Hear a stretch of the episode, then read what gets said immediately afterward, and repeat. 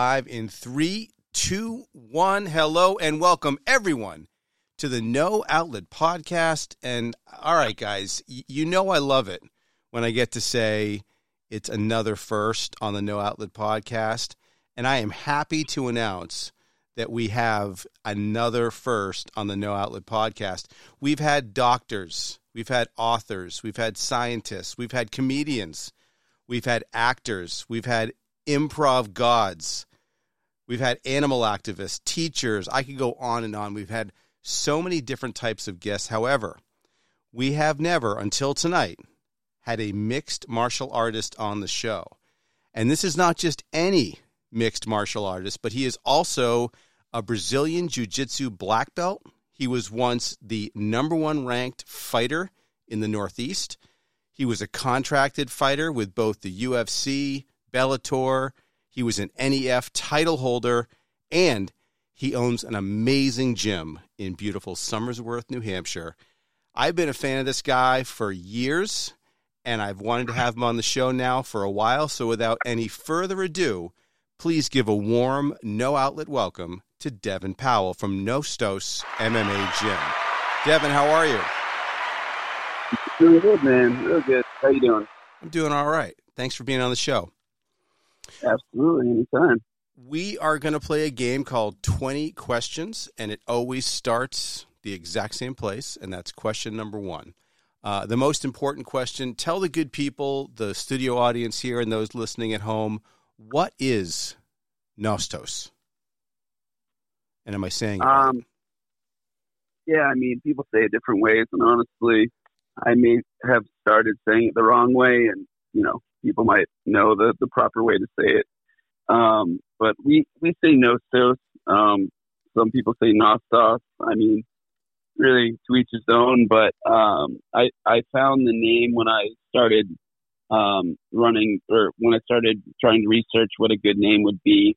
When I began trying to open up my gym. So a fellow teammate and fighter, Bill Jones, ran The Shop, and he gave me the opportunity to basically take over. And I started kind of with like a bit of a clean slate with a new name and stuff, and just tried to like reinvigorate everything. And I searched for something that meant welcome home. And when I searched that online, it basically came up right away with the Nostos.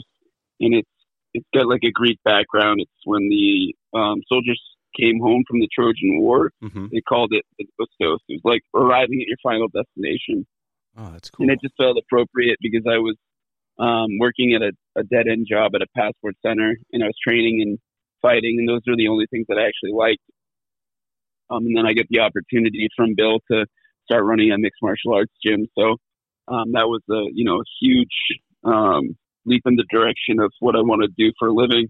So I basically continued to work at my passport center job for one more year, while I also ran the gym full time, and I also bounced at a bar on the weekends, and I also taught jiu-jitsu at a preparatory school in Danvers, Massachusetts, while I tried to get up enough students to be able to eventually just fight and teach at my gym. So wow. That was where it came from, and that was the story. Yeah. That's pretty cool. Yeah, I remember. It was called The Shop, right? The previous gym. Yep. Yeah. I remember that. I've been in your gym, and it's got a really good vibe to it. Like, it's unlike most gyms in general, and I've only been to a couple of, BJJ or MMA gyms. There's not a ton of them around, but it feels different walking into your gym. And I think that it's, there's a lot of reasons behind that. I'm a big believer in, like, you can walk into a place and you can feel like, is there positive energy? Is there encouraging energy? Is there hardworking energy? And you've got all of that. What would you attribute that to? Yeah, I mean, there's just so many different people and influences that have been part of the gym and just part of martial arts.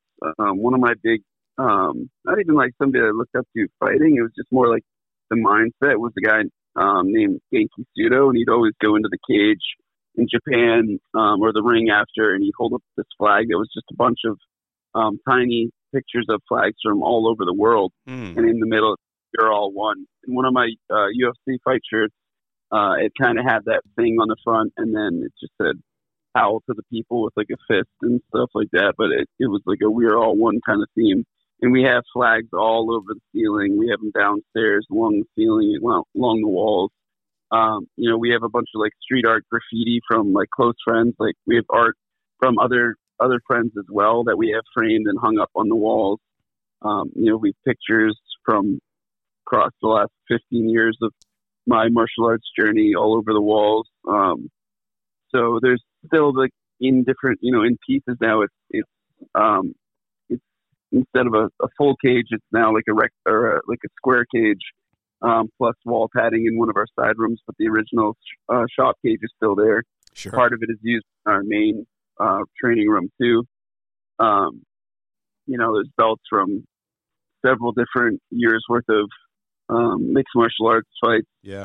The place, you know, I always want it to be different than just like a cookie cutter looking studio in the basement. It used to be dirt, and we had that all poured to concrete. We made a full training facility down there. Wow. And I had an epoxy floor guy come in and do the screen and black smoke epoxy floor for the locker room with all graffitied lockers and stuff. And looks really cool. So everything was meant to be, you know, something you won't see anywhere else. You know, it's not just like a white mat with like perfect, like concrete with like a wood desk, you know, where it's just like almost like what you expect when you go to a jiu-jitsu gym. This is like chaotic and fun and has a lot of different styles and themes all over it.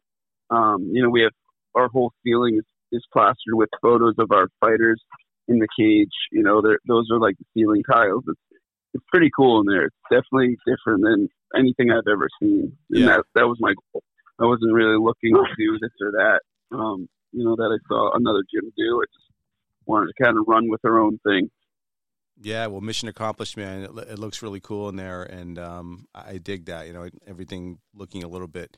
I like the way you put that, like something you wouldn't find anyplace else, and I think that you definitely achieved that. So what got you into I heard you say that you were in a dead-end job, you were training, but what got you into mixed martial arts in the first place? Because you got in a time where it was starting to get popular, but it was nowhere near as popular as it is now. So what was that initial push to get you into the sport?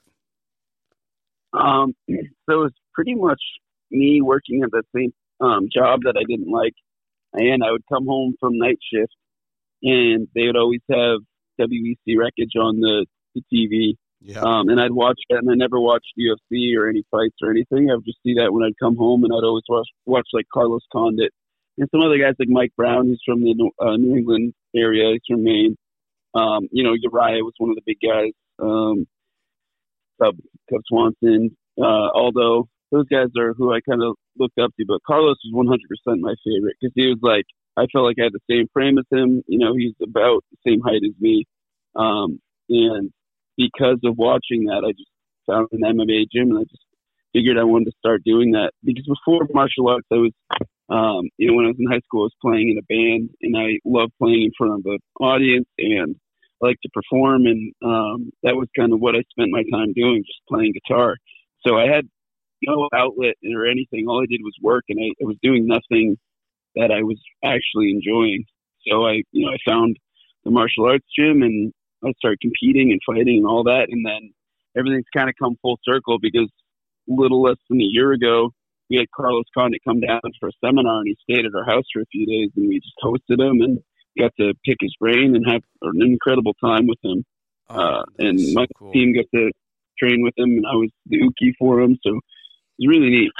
Yeah, that is cool. You know, he was one of my favorite fighters too. I actually had a mixed martial arts t-shirt company way back in 2008.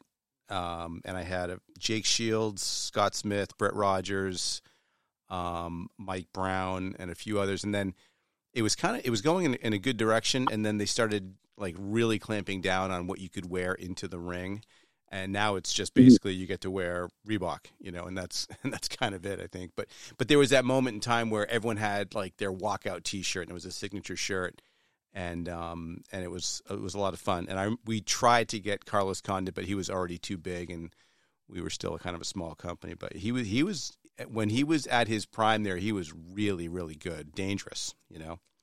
Oh yeah, for sure. Yeah. Yeah. So, I feel like Head Rush. Well, I think that I think GSP also had them, but I think Head Rush was like a really big company that Carlos like was working with when he was getting to that like big platform. Yeah. I mean, it was like, you know, obviously it was Tap Out. Then the whole Affliction thing happened. They tried to start their own, you know, promotion, and there's a lot of money in merch, and Dana White saw that early. Speaking of Dana White, you were actually featured in a segment of a show that he had. I believe it was called "Looking for a Fight." You know, there's a lot. You know, Dana White's an interesting guy because he is polarizing in some ways, but he's also somebody who's done a tremendous amount of good for the sport. And you know, what was your experience in dealing with him, not just with that show, but in general?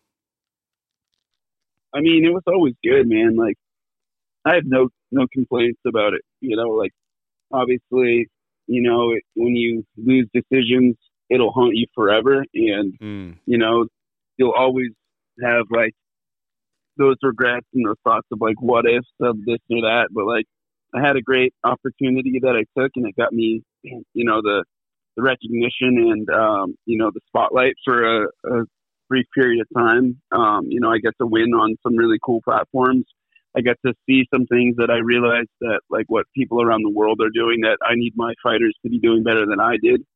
And I'm coaching all those guys in the right direction now. Now, to be a head coach that's not focusing on my own career at only 34, I think the sky's really the limit, you know? Yeah. Still helping us to train with these guys. Dana was super nice when I got signed. You know, I fought in Calgary, and I really thought that I was going to get the $50,000 bonus for a liver kick knockout, but they gave it to Jose Aldo, ironically enough, because we were just talking about him, where he had a knockout, like a liver kick, liver shot, where he dropped Jeremy Stevens, and you know, my guy wouldn't get off the ground for 3 minutes, and Jeremy Stevens was immediately contesting them, stopping it. So I was upset that I didn't get the bonus, but it is what it is. But then, you know, a couple of days later, whatever, I got a letter signed by Dana White thanking me for a good performance with an extra $10,000. So, you know, that was like something that didn't have to happen. And they do that a lot. You know, there's a lot of the behind the doors, like bonuses and stuff. It's people get cut and they get super bitter. If you're there, you're usually not complaining, unless you're a superstar that you know you need to get more money than you are. But for the most part, you know, they try to take care of you while you're there. Yeah. So, you know, it was a good time. You know, it was a good time. It was, you know, a short period of my life now that it's like said and done. And I didn't want to even necessarily get there when I got my opportunity. I just knew that it was something that I couldn't pass, and I couldn't live with myself if I didn't at least go on that ride, because I almost retired before because I was running the gym and I was considering just focusing on that. But then I was like, no, I think I'm too good to just not pursue it a little more. And then I ended up fighting 4 times in 6 months, and that 4th fight got me in the UFC. Wow! So a wild string of, you know, events that got me there. But yeah, I mean, he was nice, you know. And I know that people have other things to say about him, but like, I'm sure he's not as bad as someone like Elon Musk or, you know, any of those other. He's very wealthy, you know. He could do whatever he wants. I'm not super stoked about him spending all this money on power slap and stuff. I think that's kind of a joke, whereas they could, you know, focus on putting more time and energy into the fighters that I think could get paid a little bit more and maybe have full-time health care and stuff. But, you know, he can do what he wants. Talk about, like, that must have been the greatest letter ever. You know, you open it up, not expecting anything, and have $10K in there. It's like, that's not bad. Yeah, it was definitely cool getting that, you know, especially when you're bitter because you think that, you know, it starts and ends with, like, you're showing win money when you have that really big knockout where you're sitting there, like, edge of your seat, thinking that you're going to get this life-changing amount of money. When the card is over, you just think, like, I had to have one of the 3 best performances. I mean, it was, you know, it was huge. And, you know, they announce it, and while we're watching the TV on like the after show with the UFC, and I was just flatlined. You know, it was great getting the win. Don't get me wrong, and that was more important than anything, winning the UFC. But when it was over, it's like, all right, I'm here to stay. You know, and like all excited, and then like now I'm gonna get my big payout. I'm gonna finally get out of all my debts with this, and it didn't happen. Yeah. So that next little chunk was, you know, super appreciated. Yeah. I mean, it was literally 1/3 of the total amount, you know, like with that 10,000, you know, I got 10 and 10, and then an extra 10 put it at, you know, a huge difference. You know, helped get out of a bit of a hole. But the money goes quick. People don't quite realize that, you know, like I was off for 13 months with, you know, without them giving me fights. You know, I had a pretty big surgery. You know, I couldn't get them to give me fights. They were telling me they didn't know if they would keep me. They were saying they were going to cut me. And I just like left a voicemail on Sean Shelby's phone. I just said, "Don't cut me. You can leave me on the shelf. You know, I'll be ready. Just give me a call. You know, I'll fight and I'm going to win." And they didn't actually cut me off the roster, and I just waited. And 13 months later, I get to fight in Calgary on 30 days' notice and got a big win. You know, amazing. But so you pay for two flights, you know, each are like $1,000 each. You know, you pay $1,000 for your food while you're there. Yeah. You pay for your training camps. You know, you pay management. They're 10 or 20%. So even though you get that $20,000, it's gone pretty quickly. Totally. And then you also get taxed in Canada, and then you also get taxed in the United States. So 30% plus another % is gone quick. So yeah, it's pretty wild. So I actually saw you fight in Dover, New Hampshire. I don't know if you remember this, at the Ice Arena. Remember that. And I think, I forget who put it on. I think that The Shop actually put it on, if I'm not mistaken. So they helped a lot with it. It was, actually, I fought there twice. So it was either, you know how I won? So I'm pretty sure that I remember they had, it was pretty cool. They had a video of you that they played beforehand. And then I think you won by, I think you submitted the guy, I'm pretty sure. GFL went there and I won by armbar and I was still an amateur. And then Cage Titans went there and I was a pro and I won by triangle. Okay. You know what? So I think it was like 2012.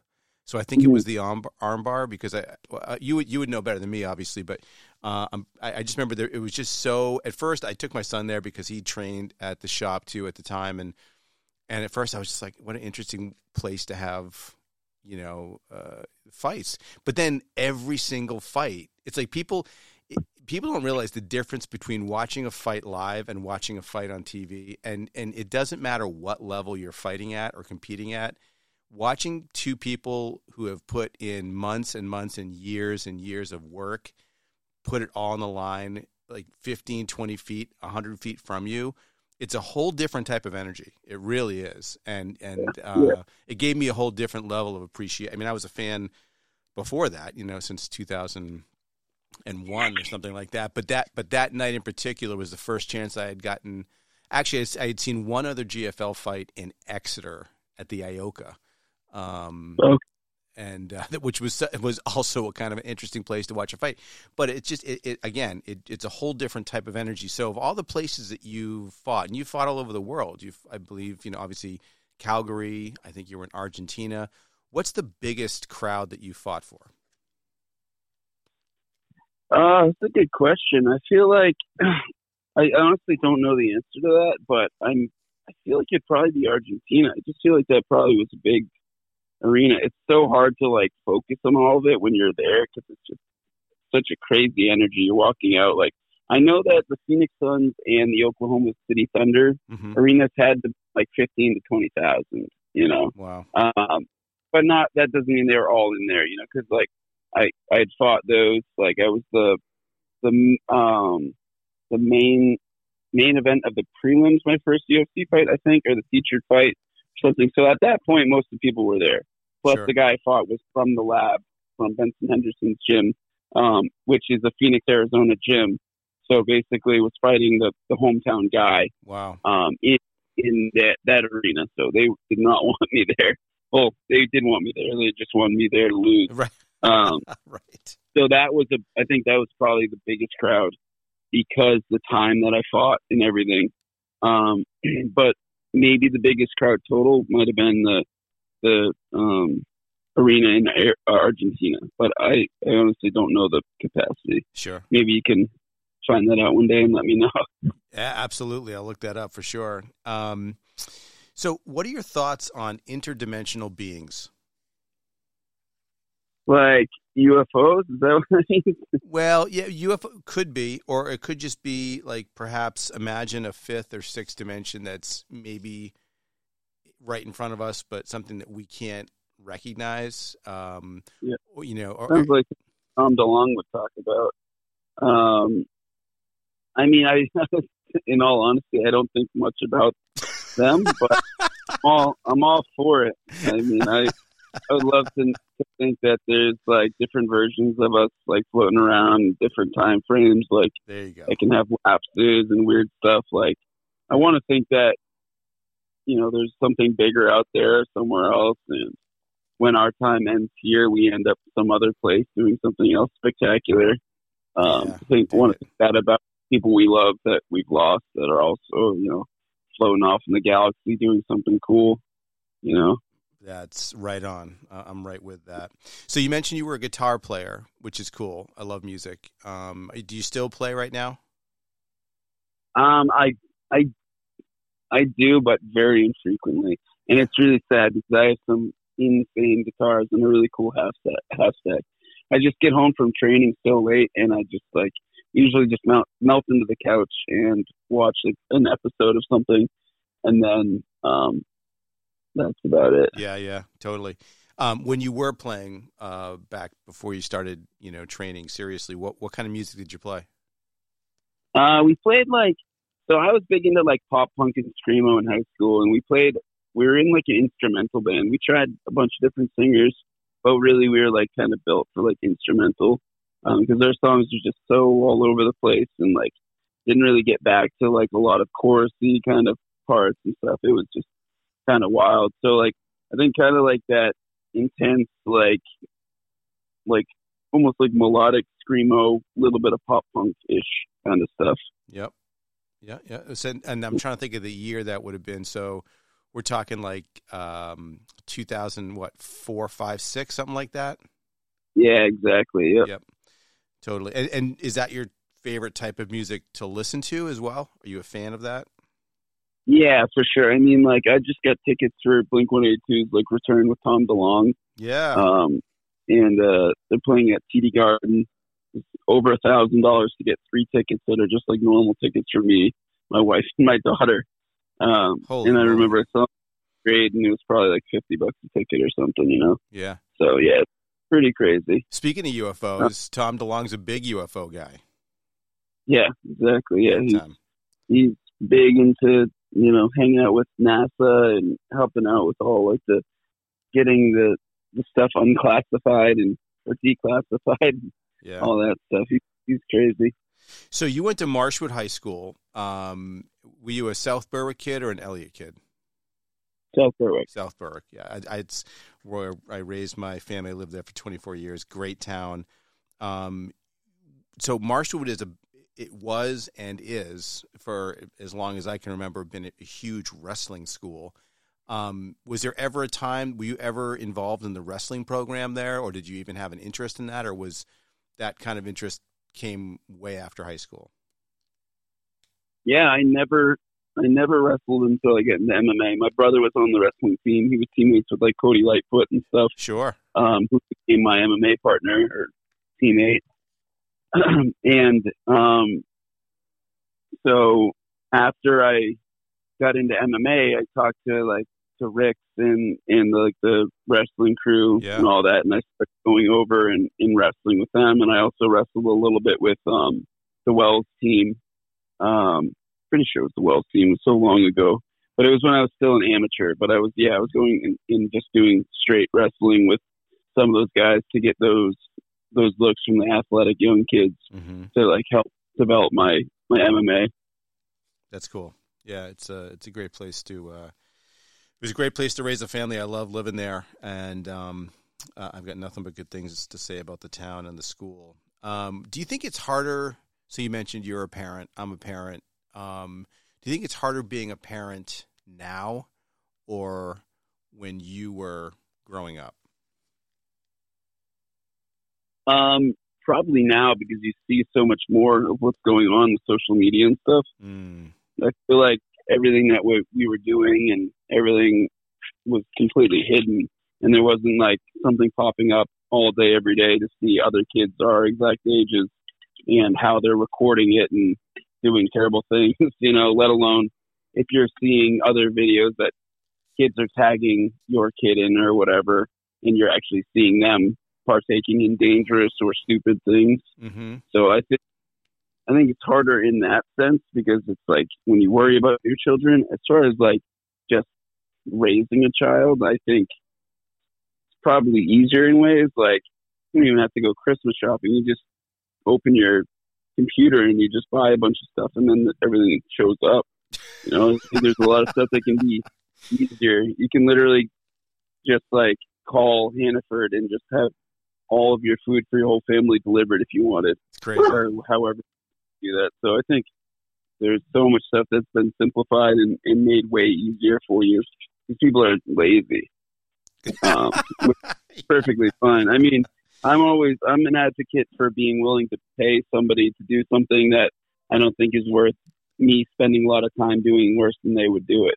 Like, I know the older generation is like, no, you'll change the oil in your car, you know? Right. But like, if I tried to do that, it would take me literally hours, whereas I can take it somewhere and in 5 minutes, and I spend like $50 or something, which like, I get it, like $50 is valuable, but like my 8 hours where I could be at the gym, you know, doing a lot of work with my fighters and stuff, where I'm trying to learn how to change the oil of a car, it's like, doesn't make sense. So right. I think it's great that some of the stuff is so easy to do as a parent now, because then you just have more time to be doing more exciting things. Totally. 100% agree with that. So I, based on what I can tell from, and we're going to get at the end of the interview, we'll give out all your social media stuff and everything for people to check out, but it seems like you're a big car guy. Do you collect cars? So I'm one of those guys that likes cars a lot. But don't know any, like, I don't know anything about cars. I have a 57 Ford, and people ask me things about it, and like all I know is the V8. You know, like I don't know anything about fixing it. But luckily, one of my students is a great mechanic, and I have a sponsorship with them, so like they really hook us up really, really good with service and stuff like that. So I go to Hagen Motor Pool, and anytime I need something, he's my guy.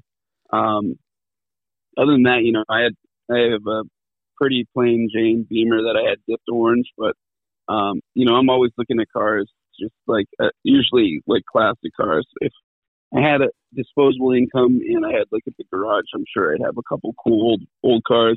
Yeah, I'd also, you know, want to get my dad an old Mustang one day if I somehow that's cool had a crazy amount of money, because he's always wanted one. He'll never buy himself one, even though he could just go to the lot and just, you know, just take one anytime he wanted. He just won't do that for himself. Yeah. I'm kind of in the same boat as you. Like, first of all, I love old cars. I think that all the cars that they make today, they all look the same. Like, even they've taken, like, you know, the new BMWs and new Mercedes, they all look like Hyundais and Kias to me. Like, nothing looks different. They all look kind of, you know, just like they were stamped out of the same factory, and they probably are.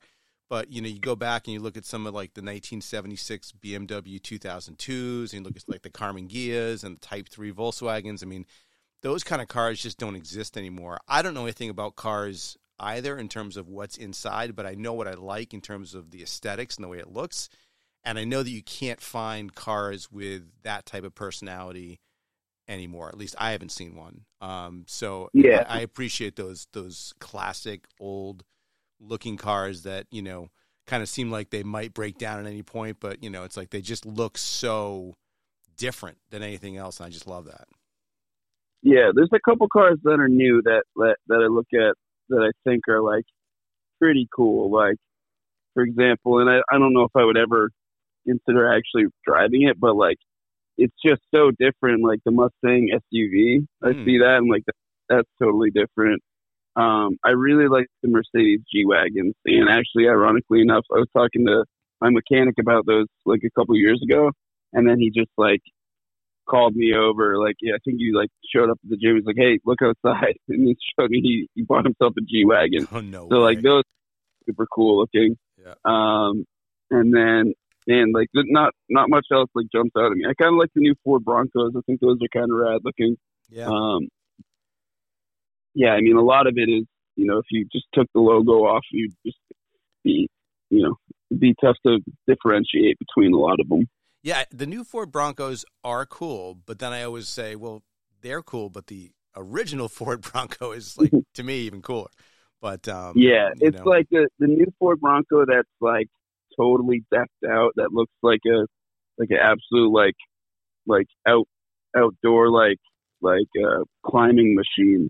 Those are pretty sweet. Some of them that are like a little too like rounded and probably like the cheapest versions kind of look a little more cheesy, but the ones that are super decked out are pretty cool looking, I think. Sure. So you mentioned earlier that when you get back from training, you kind of watch an episode of something. Is there a TV show that you're really enjoying right now? So we go in a vicious cycle of rewatching the same stuff over and over, and then once every like 5 months, we'll you know, maybe find something new. Yeah. So like right now, I mean, my wife is the leader of the pack, and like she, like I teach the classes, but she like keeps all the business in order. So when we get home, that's awesome. You know, she usually has choice in what we watch. Like I might suggest a horror movie, and 1 out of 10 and maybe I get lucky, we can watch one. But usually we end up watching either Friends or Parks and Recreation or The Office, which that one we both like. I might have even been more into it than her at beforehand. Or Scrubs, or you know, those are the main ones. It's usually Friends or Friends is a big one. Yeah. But sometimes Scrubs, sometimes The Office, sometimes Parks and Rec. But it's definitely just like, all right, now we're going to watch this full season through again, slowly but surely, one episode a night for, you know, a couple months or whatever it is. Yeah. No, I love that. I mean, a lot of people have a different perspective on, you know, TV or movies. It's like once they watch it once, that they don't want to watch it again. But I'm in your camp. Like to me, a movie or a TV show is the same as an album. Like there are some albums that I've listened to, you know, 50, 60, 100, 1,000 times, who knows? And it's because it's a work of art, and I can appreciate that work of art every time I hear it. And there are some albums that when I hear it, you know, for the 75th time, it's like I hear something new. And movies and TV shows are the same way. It's like I've seen The Sopranos front to back, you know, probably 6 times, but every time that I go back and watch it, you know, and I did it during the pandemic, I noticed something that I either didn't remember or didn't see the first time. So if you got something you like, why not keep watching it? You know what I mean? There's nothing wrong with that. Yeah. And the other thing too for us is like, that's always like a bonus when you like kind of catch on to something or some foreshadowing that you didn't recognize before. Totally. But for us, like, sometimes we do want to watch something new, but like we go to the gym in the morning, and we usually stay there between classes that are the morning and night classes. And then we're back home at like 9 or 10. 9 would be really early for us to get back on nights we're at the gym. Yeah. And we're there 6 days a week. So when we get back home, like I'm responding to the emails that we got throughout the day. She's entering the contracts that we got. She's going through and doing all the merch and the Shopify's and all that. So like, movies and everything now are like, they try so hard to be so cheeky and so clever, and like so much going on that like if you're not locked in, or if you're on your phone at all, your computer at all, you're lost. So usually something familiar where you can like be partially paying attention to and kind of laughing on the side is like the easiest route, because it's just too hard to do something new 90% of the time. Yeah, absolutely. All right. So what is your Mount Rushmore of MMA fighters? So Mount Rushmore, obviously national monument, it's got 4 presidents up there, but imagine, if you will, instead of 4 presidents' faces, you've got 4 mixed martial artists up on that monument, who would your Mount Rushmore of mixed martial artists be? So is this, would this be like my favorites or who I really think are like the greatest of all time? Well, that's a great question. I mean, it's ultimately, it's your Mount Rushmore, so it can be either. I mean, I guess the spirit of it is the greatest of all time, but they can be, it can certainly be the ones that you like the most. I mean, it's your Mount Rushmore. Yeah. I mean, I think surprisingly enough, I haven't been asked this. I think if I was to be super quick, I would say Anderson Hoyt, GSP, John Jones. Yeah. Jones, like a weird one because of the PEDs, right? Yeah. But Anderson too got popped once now.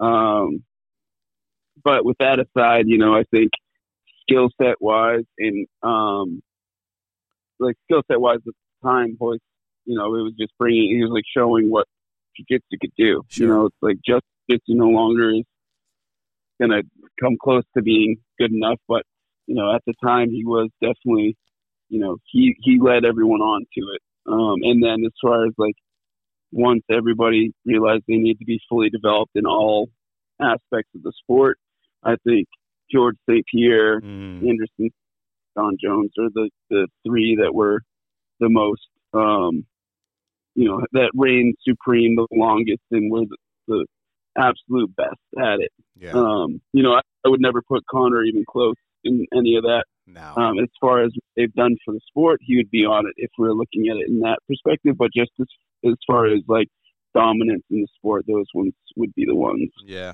No, I dig it. So GSP for me was my favorite fighter of all time. I'm in the studio now and I'm looking across the way and I've got a poster from when he fought BJ Penn, one of the times that he fought BJ Penn. And, yeah. And you know, he was just so meticulous and he had a different strategy for every fight. And then there was that one fight where he lost to Matt Serra. And I've never been so shocked at a sporting event in my entire life. I couldn't believe it. It was hard for me to actually wrap my head around the fact that Matt Serra beat GSP. And then what I loved about it was that, you know, it would have been easy for him to make a lot of excuses and kind of go down a different road. And instead, it was just like it was the next string of fights he put together was probably the most impressive, including when he got the rematch with Sarah and just, you know, walked all over him. So GSP has always been my man. I think he's great. Yeah, he's phenomenal. Yeah.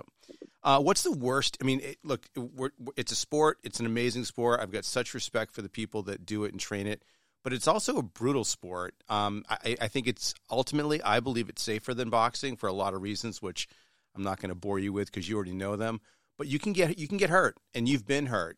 And you're putting your body on the line every time you go out there and fight. What's the worst injury that you've ever had as a mixed martial artist? I would say probably if it's appropriate. Everything's appropriate. You can say whatever you want. Well, I had a ruptured testicle. Thanks to Joe for training. Yeah, that got me on Jim Rome. It got me on TMZ. It got me on I think one of the sports center kind of things. Got me on Ariel Helwani's show. A lot of different stuff. It was the best thing for my career and the worst thing to experience ever. Yeah. But yeah, we weren't even sparring. We were doing jiu-jitsu and he tried to pass my guard and he tried to knee slice past me and he just came up and just sandwiched one of them and popped it. Damn. All right. So that doubled over. So when that happened, like you obviously at that moment in time, you knew something was really wrong, but did you know how wrong it was? Or were you just kind of like running on endorphins and all the adrenaline in your body? You weren't really quite sure that what had happened. Yeah. The crazy thing is like, it was excruciating. I was rolling on the ground in pain. And then I went into the bathroom there because we drive 2.5 hours to get there. That was when I was in the UFC. So once I got to the UFC, I was like, I gotta start cross training and I gotta like got to train with like some people that have this experience, because, you know, training with my students and everybody around me was amazing, but it just was like I knew I needed to do more. So that's why I started training with him, and he coached me and stuff. Yeah. So it's such a long trip, and to go there in the morning and come back to teach all night. Like I was like, I can't just get hurt right now, or like be sore and then like leave and then maybe feel better and like, you know, a little bit. So I was like, I'm going to the bathroom, I'm going to kind of check it out. And if it feels normal, I'm going to try and get back and roll again. But when I went out and felt it, it felt like it had like a unicorn horn on it. And I was like, that's not right. Yep. So we packed up, we left. I tried to go to a, like a walk-in clinic, and they wouldn't take me in. I tried to explain to them how the UFC pays like right out of pocket. I was like, I'll give you the phone with the person with the credit card. They'll pay for everything like right up front before you even do anything. But they like shooed me out. So I went to a bar with my wife. We got food. I got a bunch of really strong drinks. And I basically tried to like sleep it off. I woke up and I felt bad.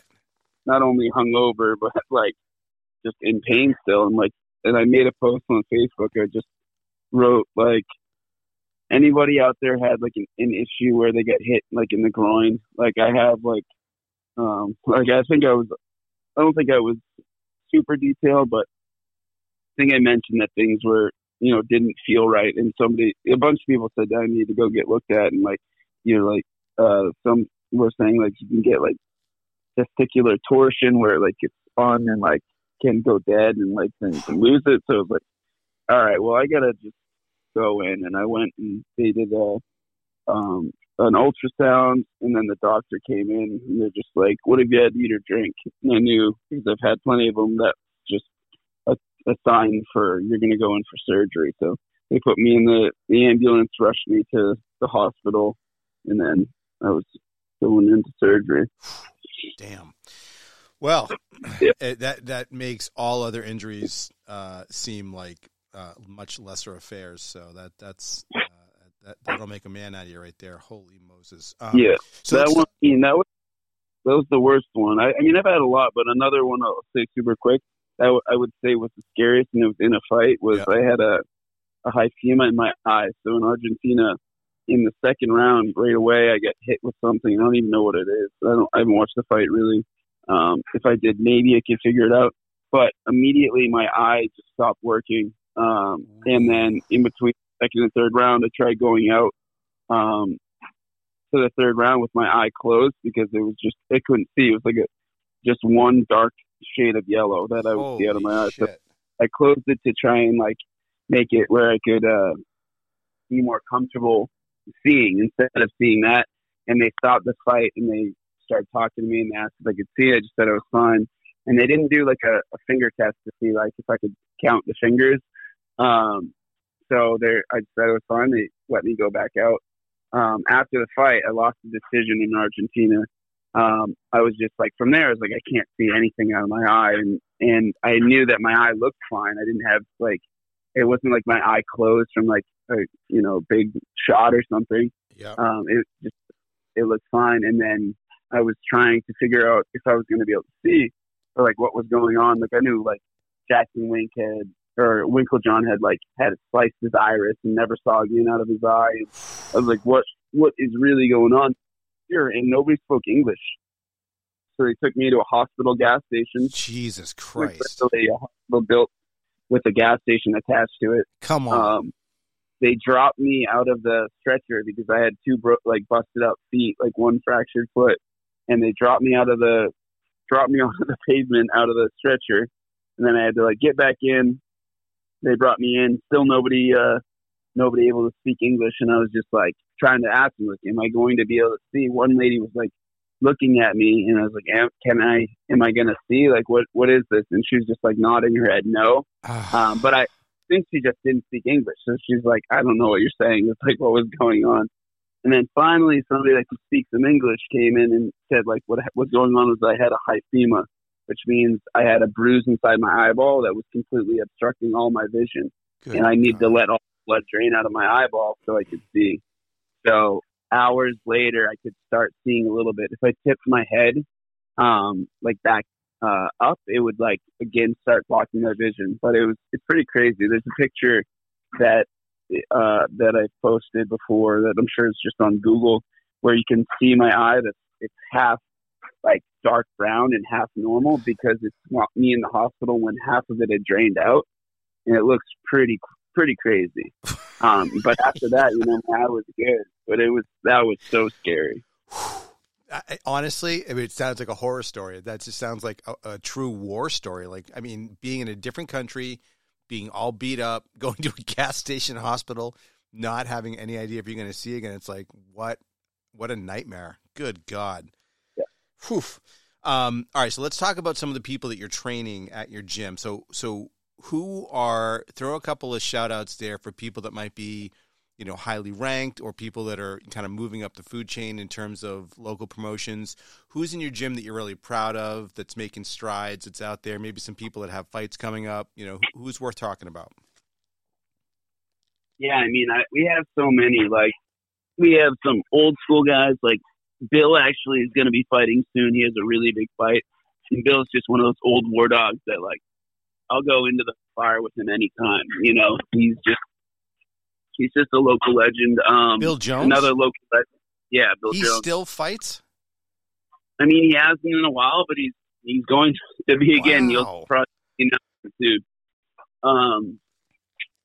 And then, you know, another old, like, kind of older generation, but still young. I think he's only 31, but Aaron Lacey's at our gym. You know, he's a really good fighter that's been around a while. He's seen it all. He's got a good record. He's 7-4. His last two, he really got screwed over. Like, his last fight, there was a really bad stoppage where the referee jumped in so early. You know, he got clipped with a good shot against the 10-2 guy. It was also very legit, but the referee jumped in when Aaron posted and turned in and went to recover his guard. He didn't get hit with a follow-up shot, and the ref stopped and just stood up and just walked off, just so disappointed in what the referee did. In his fight before that, he got cut, and in between rounds 1 and 2, the doctor didn't allow him to keep going, and the cut wasn't even very bad. It was pretty disgusting that he stopped it. So he's had some bad luck, but he's a very good fighter with a lot left in him. So we're hoping that we can line some good stuff up for him. As far as like the rest of them, I mean, that's just two of our pros. Another one of our pros, Nate Grimmard, he's one of those guys that's like still so new to this, but he's already got 4 pro fights. He was a 145 AMI champ. You know, he's one of those guys I believe that if we get him in the right string of fights in the next couple of years, we could get him onto Contender Series and then go from there. Or, you know, if he wanted a different route, contract with PFL or Bellator or something.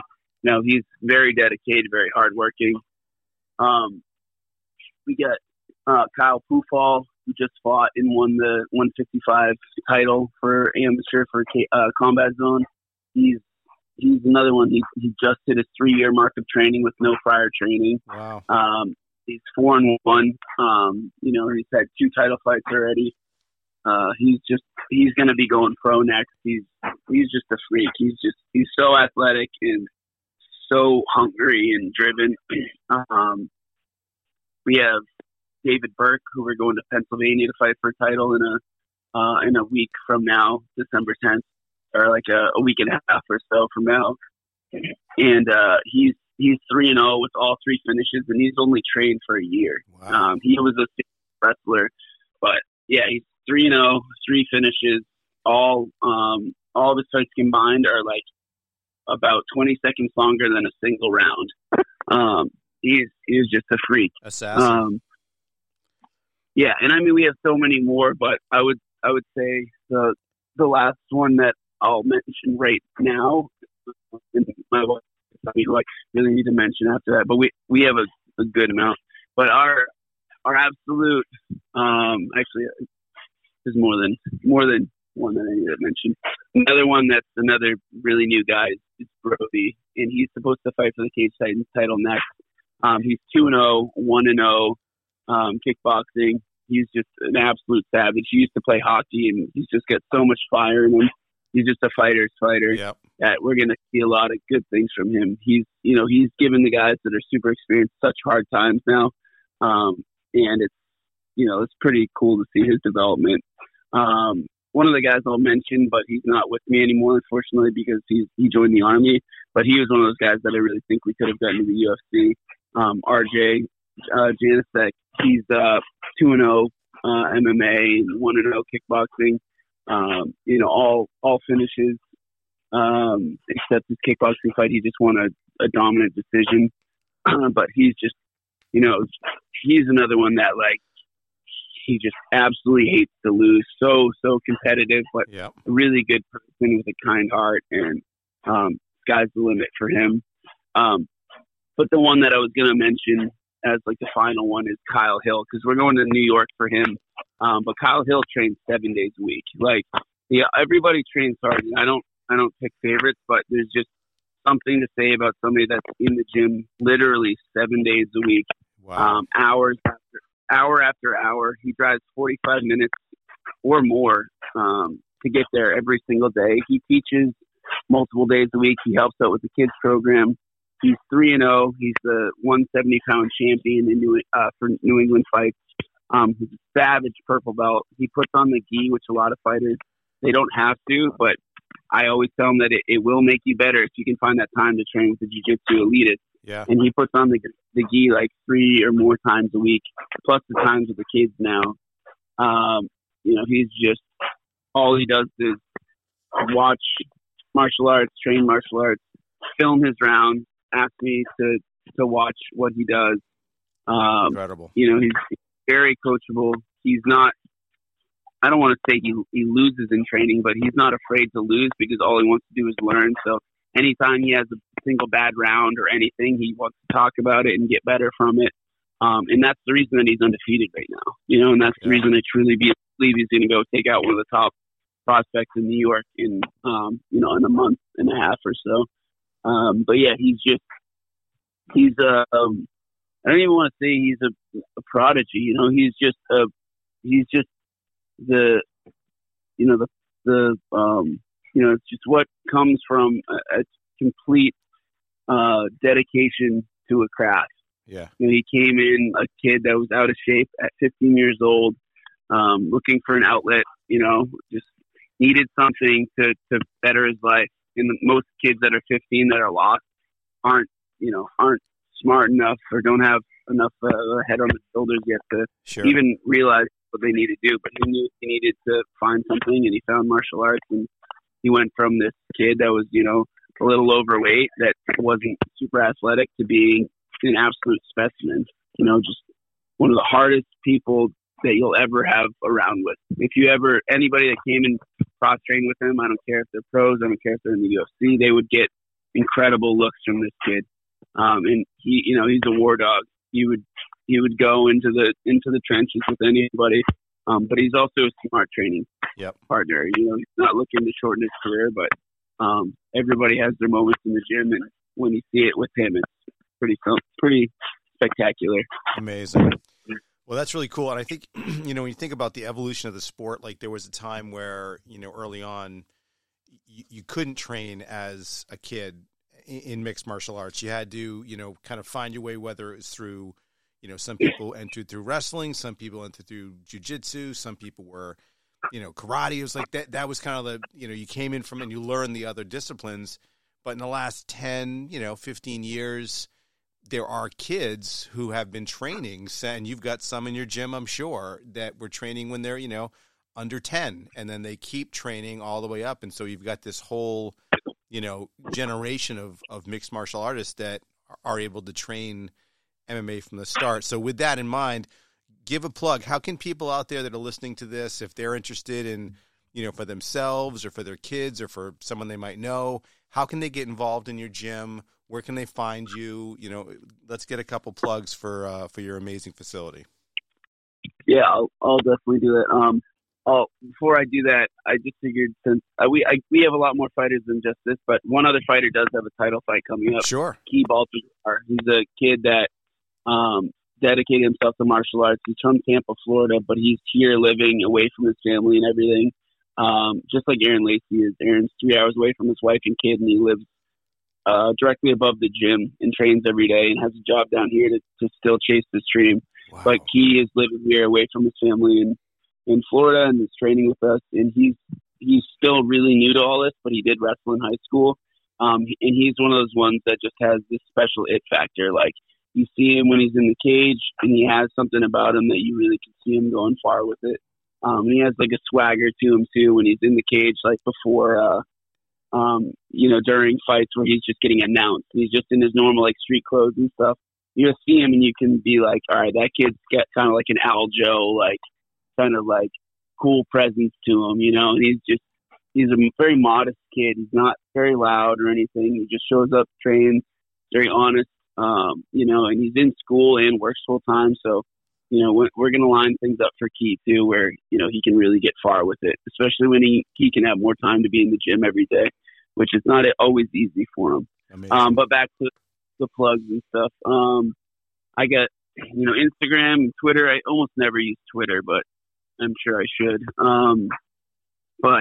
At Devin Powell, Nostos MMA, and then at Nostos MMA is our actual gym one, which is, probably more important to follow. I got Facebook. You can follow it. I think every once in a while have enough space for like people to like friend me or whatnot, but that's about it. I'm more on Instagram than anything else, but trying to do mostly business related stuff. Sure. And what's your website? The place where people can go find out about classes and what have you? Yeah, the gym website is at nostosmma.com. Perfect. Awesome. Well, if you could see the live studio audience here, they are all standing on their feet. They're waving flags with your face on it. They're still, some of the guys in the audience are still doubled over from your story of your terrible accident you had. Your injury. And I want to thank you sincerely. I know you're a busy guy. Clearly a lot of, the dedication that you've got for the sport, you've kind of outlined tonight. You're putting everything into it and it's paying off. And so I really do sincerely appreciate you carving out an hour to talk about what you're doing in the sport. I really do appreciate it. And I hope you have continued success with your gym. And, thanks for coming on. Yeah, absolutely. Anytime. I appreciate it. Thank you. All right, man. Have a good night. You as well. Take care.